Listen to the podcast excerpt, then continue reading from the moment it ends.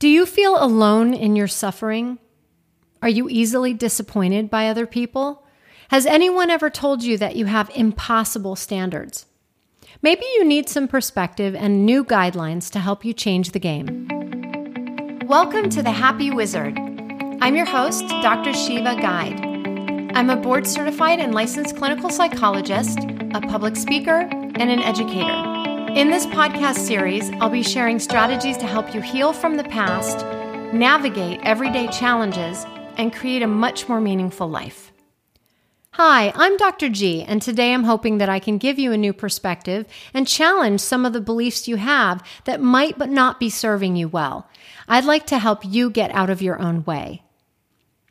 Okay, so you know you're judgmental, but you think it's because you have high standards. You're happy to point out when someone is not doing the best they can. You feel like your suffering is unique and different than other people's pain, and they can't possibly understand. You have lots of ideas about how things should be, how people should act, and what should happen. Let's face it, you have no trouble pointing out where people fucked up, and unfortunately, you also spend a lot of time beating yourself up too. Does this sound like you? Do any of these statements accurately sum up how you've been living your life? If just now you feel like I'm in your head, then keep listening. And if this description doesn't sound like you, but it sounds like someone close to you or even someone you've encountered in your life, then keep listening. It's time for a fresh perspective, or maybe we can just call it a Dr. G's reality check. I'm not going to try to be Miss Cleo here. Do you all know who Miss Cleo is? Probably those of you who remember her also know what a Rolodex is. But if you're too young to remember, please Google both so you're in the know. Okay, I digress. I'm not trying to be a fortune teller or a mind reader here, but I anticipate that as I go through some of these ideas that I'm going to share with you today, there might be some head shaking, eye rolling, various grunts or other sounds coming out of you. And I'm pretty sure from all the years I've done this work that there might be some serious mental resistance to some of these ideas. But all I'm asking is for you to keep an open mind and an open heart please let me plant some seeds. And who knows, maybe one of them will be a game changer for you or someone you love. So, the ideas I'd like to share with you today come from a variety of therapy modalities, but also my own experiences personally. Of course, that's always integrated into what we teach. But more importantly, my experiences professionally in working with thousands of patients over the past two decades. I've taken a handful of at least what I think might be some of the most helpful bits and pieces to share with you today. And I think this might help you reframe some things in your life and get a fresh perspective. Okay, so let's learn some new stuff. Cognitive behavioral therapy, also known as CBT, is sort of the latest, greatest in our field. A lot of really wonderful therapies have sprouted from CBT and have been packaged for specific types of problems. Um, for example, there's cognitive processing therapy for trauma, there's interpersonal therapy um, for more interpersonal relationship distress, uh, sometimes dealing with grief and loss. And then there's also the very well known dialectical behavior therapy, also referred to as DBT, for borderline personality disorder. Although I think the tools in DBT are really helpful for anyone with any type of distress or diagnosis. Actually, the interesting thing is that there are strategies I take from all of these therapies to work with all of the different types of issues or symptoms that people present with. There's a foundational element from DBT that I really like. Some of you might have heard this term, the wise mind. The idea is that we have an emotional mind. So think about a circle and put the emotional inside that circle. And then imagine an overlapping circle and that's the logical mind. If any of you uh, are familiar with the Venn diagram, that's basically what I'm referring to.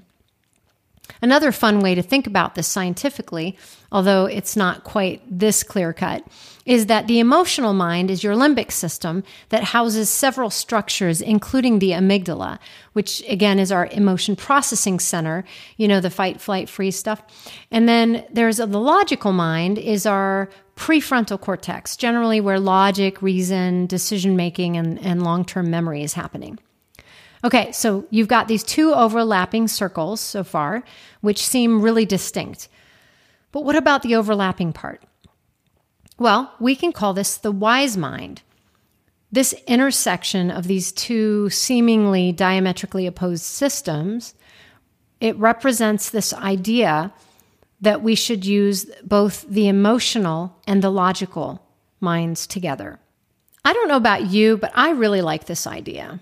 Common sense tells me that it's probably not a good idea to completely ignore one or the other. All logical conjures up images of Spock from Star Trek. All emotional, well, that just conjures up images of, I, don't know, total shit show. Another way of thinking about this is using the terminology of critical thinking. And what that is, is the ability to create thoughts that eventually become a habit that serve us in different ways, with the goal being to attain a level of thinking that's healthiest for us. I'm going to totally oversimplify this, but basically, critical thinking is a skill. That means that it requires our understanding, it involves learning, and lots and lots of practice. We use methodical ways to observe and analyze information and maybe even reconceptualize a situation. And all of this really ends up dictating the kind of experience we have in life or with other people or even ourselves. So if I want to really nerd out here, we can even talk about levels of critical thinking. Lower level critical thinking is basically like using the emotional mind all the time. Probably not the best way to go about life. Then there's higher level critical thinking, which is basically sometimes we use our emotional mind and sometimes we use our logical mind. But then nirvana, there's highest level critical thinking. And that's basically our goal. And that's to use the wise mind. So we acknowledge the feelings, but in the end, we use logic to move forward. I mean, doesn't that sound like it would serve us best? In fact, doesn't that sound kind of like a superpower? I always tell my patients if you're obsessed with Marvel and DC Comics like I am, or anything super- superhero, and if you want a superpower, and seriously, like who doesn't want a superpower? Well, I've got a superpower for you learning how to control your stories, tell healthy stories, and perpetuate thoughts that serve you well. If we want to refer to my bucket rules, and that's a separate podcast, so check it out, then we would just say the superpower is learning how to handle your own shit, learning how to handle your own bucket. Truly, it's a superpower because basically what it means is that no matter what's going on outside of your bucket, which is basically life, all the moving parts, everyone else's buckets, you stay grounded and solid in your bucket, protected by that invisible boundary that you set with people around you. Again, if you have no fucking clue what I'm talking about with buckets and shit and invisible boundaries, please listen to our podcast on the bucket rules, or you can read them online on route91therapy.com. Okay, so why am I going into all this CBT critical thinking stuff? Well, because this is literally the concrete foundation. It's your toolbox. Without it, nothing's happening and nothing's going to change. Without the ability, the skill to change thoughts or recognize even the automatic thoughts that you default to just because it's a habit, well, without this skill, we just can't make healthy change. I introduced this concept to you first Basically, because everything I share with you from here on out is a thought, a belief, a part of my worldview, which I happen to think is a really healthy one. Yeah, I know. I'm biased, but I'm a really happy person. I feel blessed. I live with so much gratitude. I live mindfully, simply in the present moment and without judgment, or at least without too much judgment that lingers. And so now I want to invite you to come visit my planet regardless of how absurd you think some of my ideas might be. Okay, here we go. So here's truth number one it has to do with change. Change is inevitable. The world is always changing, whether you want it to or not. And you have to change along with it. It's not always everyone else. You're the constant. I mean, as long as you're alive. Everything else is the variable. When we hit a snag, we want to latch on to the habit, the known. We don't want to acknowledge that the problem could be with us. It's so much easier to blame everyone else or everything else. But this is actually really disempowering because basically you're giving away your power. You can only change yourself, nothing else. So it's really the best bang for the buck. Many people hate change, but it's just something we all have to radically accept. I know I probably won't sound like an optimist that I actually am right now, but there are some realities or some truths that we have to accept so we don't feel miserable all the time. Some of our relationships will end and not the way we want. And even if we do everything right, our health will deteriorate. And it's not fair, but it will happen to all of us. Our jobs that we loved at the beginning may stop feeling rewarding. Our kids will grow up and leave, and everything changes. The sooner we get on board, the happier we will be, or at least, at least maybe we won't be quite as miserable. Okay, so moving on. Here's truth number two. This one has to do with our standards and the way we judge. So, okay, brace yourself. Everyone does their best. Oh, Dr. G. I know some people listening right now are cringing and shaking their heads and yelling out, fuck that. People are always, people never do their best. Um, people aren't doing their best. Yes, my friends, they are. And at the very least, even if they aren't, I feel a lot happier when I give people the benefit of the doubt. I mean, define best. Whose best are we talking about? Your best? Their best?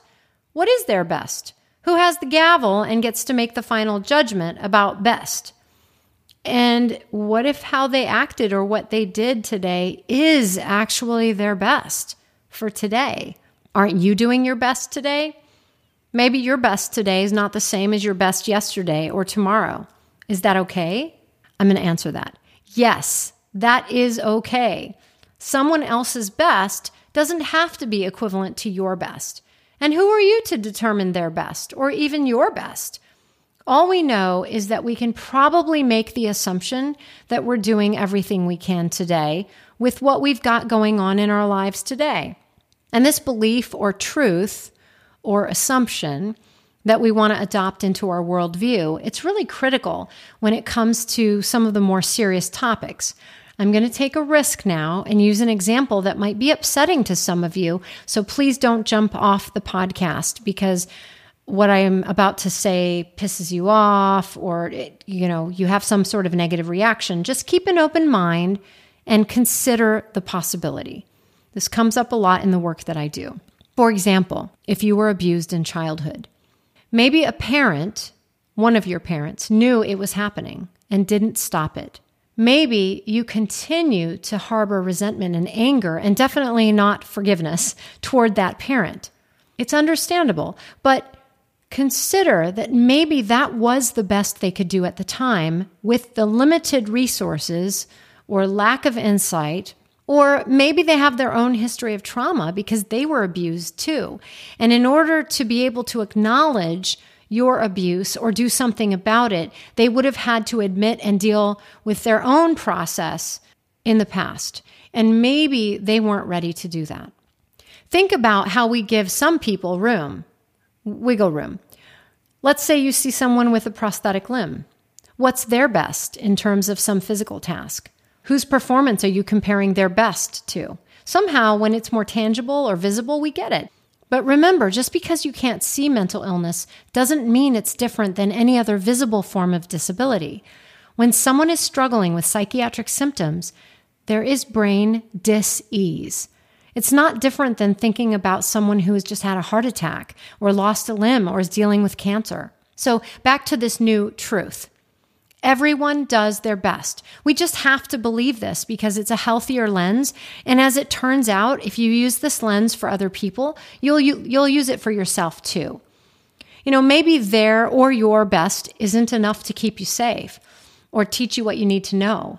Maybe it was your or another person's best considering the context of a health problem or mental illness or lack of insight or you know being in a state of denial or having low self-esteem or a low sense of self-efficacy or maybe not having a support network considering these alternatives gives us a little more wiggle room in terms of how we choose to view the world and people in it. And one thing i tell my patients often is, you know, not everybody's elevator goes to the top floor. And I don't mean that as an insult. You know, we're all at different stages of life. We all have different levels of insight and self awareness. We're at different levels of development emotionally, spiritually, intellectually, physically, psychologically, et cetera, et cetera. And that's okay. Everyone has their own journey. And we're much happier if we can radically accept this truth. Okay, moving on. Truth number three this has to do with usually what's referred to as our common humanity. Basically, the idea is that suffering is universal. Do you ever feel like you're suffering all alone and nobody understands exactly how you feel? Well, I have news for you. You're definitely not the only person suffering on the planet. Just turn on the news for five minutes and you'll start to feel pretty damn lucky. On any given day that you are suffering, trust me, millions of other people on the planet are feeling the same way. And I'm not pointing this out to invalidate your suffering. We are not in the business of comparing suffering. What's important about recognizing and reminding ourselves frequently that we are not alone, that we are not the only person in pain today, is that it helps us experience more compassion for ourselves and with other people. I have a separate podcast on that. So if you're not sure what compassion is, please take time to listen and learn how you can foster more compassion in your life. Truth number four there's this thing called free will and autonomy, and we're all entitled to it. It means life is not always fair. Sometimes there's justice, and sometimes there isn't. Sometimes things go our way, and sometimes they don't. I mean, sure, there are laws and there are all kinds of principles and ethics, et cetera, et cetera. But at the end of the day, people will do what they will do. And we can slam the gavel down and make a judgment, but it's probably just going to make us miserable because we constantly feel bitter and resentful towards people who behave in ways that we don't agree with. And we can default to the everyone does their best statement to help out with this one. Basically, we have to acknowledge or radically accept that the only three things we have control over live in our bucket it's our thoughts, our feelings, and our behaviors. You literally have no control over anything else, period. Okay, truth number five there is no such thing as respect. All right, stay on the podcast, please, folks. I know someone out there is pissed off hearing this, but hear me out. Respect is really just an artificial construct of culture and language. What one person or culture thinks is respectful, another person or culture thinks is disrespectful. Anyone who's lived abroad, let's say in Asia or the Eastern cultures, understands the cultural nuances and the differences with American or Western cultures. So let's dissect this word and break it down into what it really is. Let's face it, we feel respected when other people's thoughts, feelings, or behaviors match what we want, or they live up to our expectations. The minute that someone's thoughts, feelings, or behaviors are not what we want, or not what we agree with, or not what we approve of, we suddenly feel disrespected. That's it. That, that's all it is. So now let me ask you are people allowed to have different thoughts, feelings, and behaviors? Than you? Are they allowed to not be you? Do other people's buckets have to match yours? And this kind of brings up another issue of using words like selfish and manipulative. If you're a Homo sapien, that means human, you're selfish. That means you're self directed, self focused, self absorbed, and you're manipulative. You want what you want. Is there anybody out there who doesn't want what they want? I want what I want, right? If everybody is described in this same way, then it's no longer a thing. It's just how we're all hardwired. So, are you starting to understand the issue here? When you truly have insight about what's happening when you react badly to someone else's bucket, you realize the best thing is to just jump back in yours and handle your own shit. And that brings us to truth number six. Hopefully, some of you are still on the podcast. We're almost done, so stick with me. Here it is It's not about you. Nothing's about you.